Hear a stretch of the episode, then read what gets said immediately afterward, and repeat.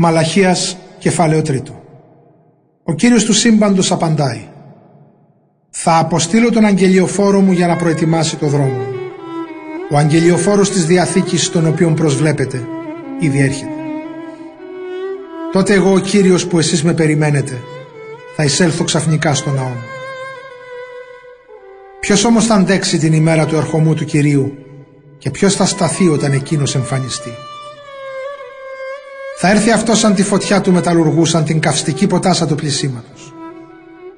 Θα καθίσει και θα αφαιρέσει τη σκουριά. Ο σαν μεταλλουργός θα καθαρίσει τους λεβίτες. Θα τους ξεπλύνει όπως το ασίμι και το χρυσάφι για να του προσφέρουν σωστές θυσίες.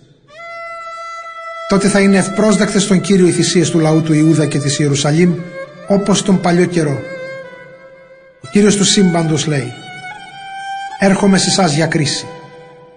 Θα απευθύνω αμέσως την κατηγορία εναντίον των μάγων και των μυχών, εναντίον αυτών που ορκίζονται ψέματα, αυτών που αδικούν τον εργάτη στο μισθό, εναντίον αυτών που καταπιέζουν τις χείρες και τα ορφανά, αυτών που αδιαφορούν για τους ξένους, εναντίον όλων εκείνων που δεν με σέβονται. Η προσφορά στο Θεό είναι ευλογία. Εγώ δεν μεταβάλλομαι, λέει ο Κύριος του σύμπαντος.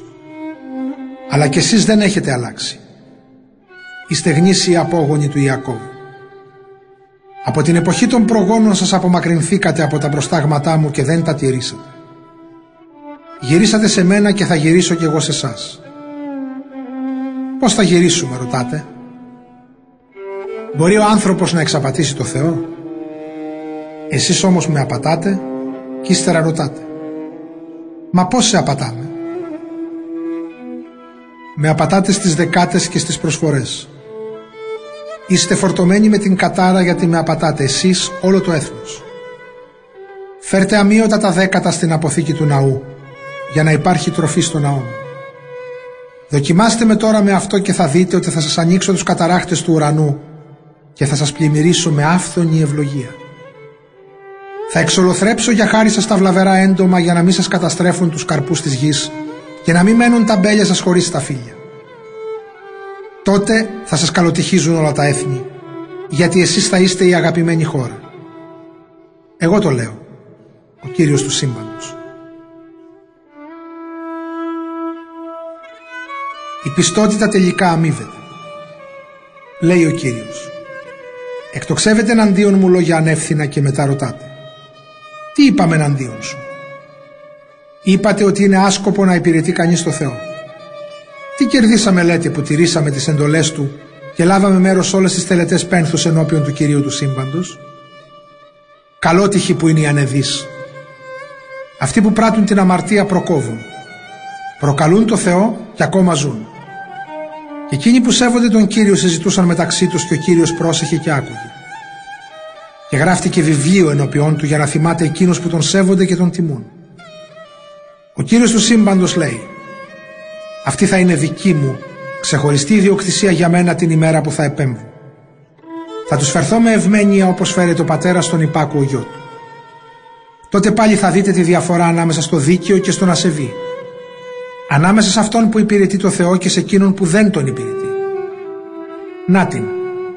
Έρχεται μια μέρα που ο θυμός μου θα καίει σαν καμίνι. Τότε όλοι οι αφθάδεις και όλοι όσοι πράττουν την αμαρτία θα είναι σαν την καλαμιά. Και εκείνη η μέρα θα τους κατακάψει. Δεν θα τους απομείνει τίποτα, ούτε ρίζες, ούτε φύλλα.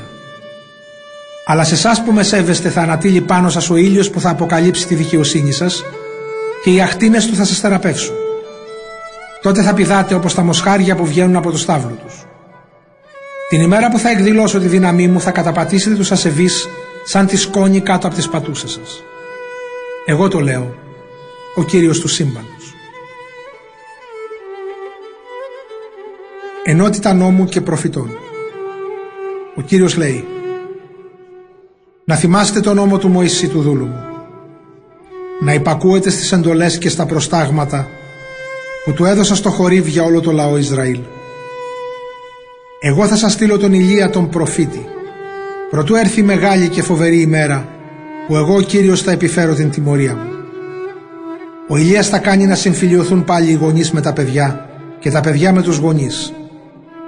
Κι έτσι δεν θα έρθω να χτυπήσω τη χώρα σας με αφανισμό.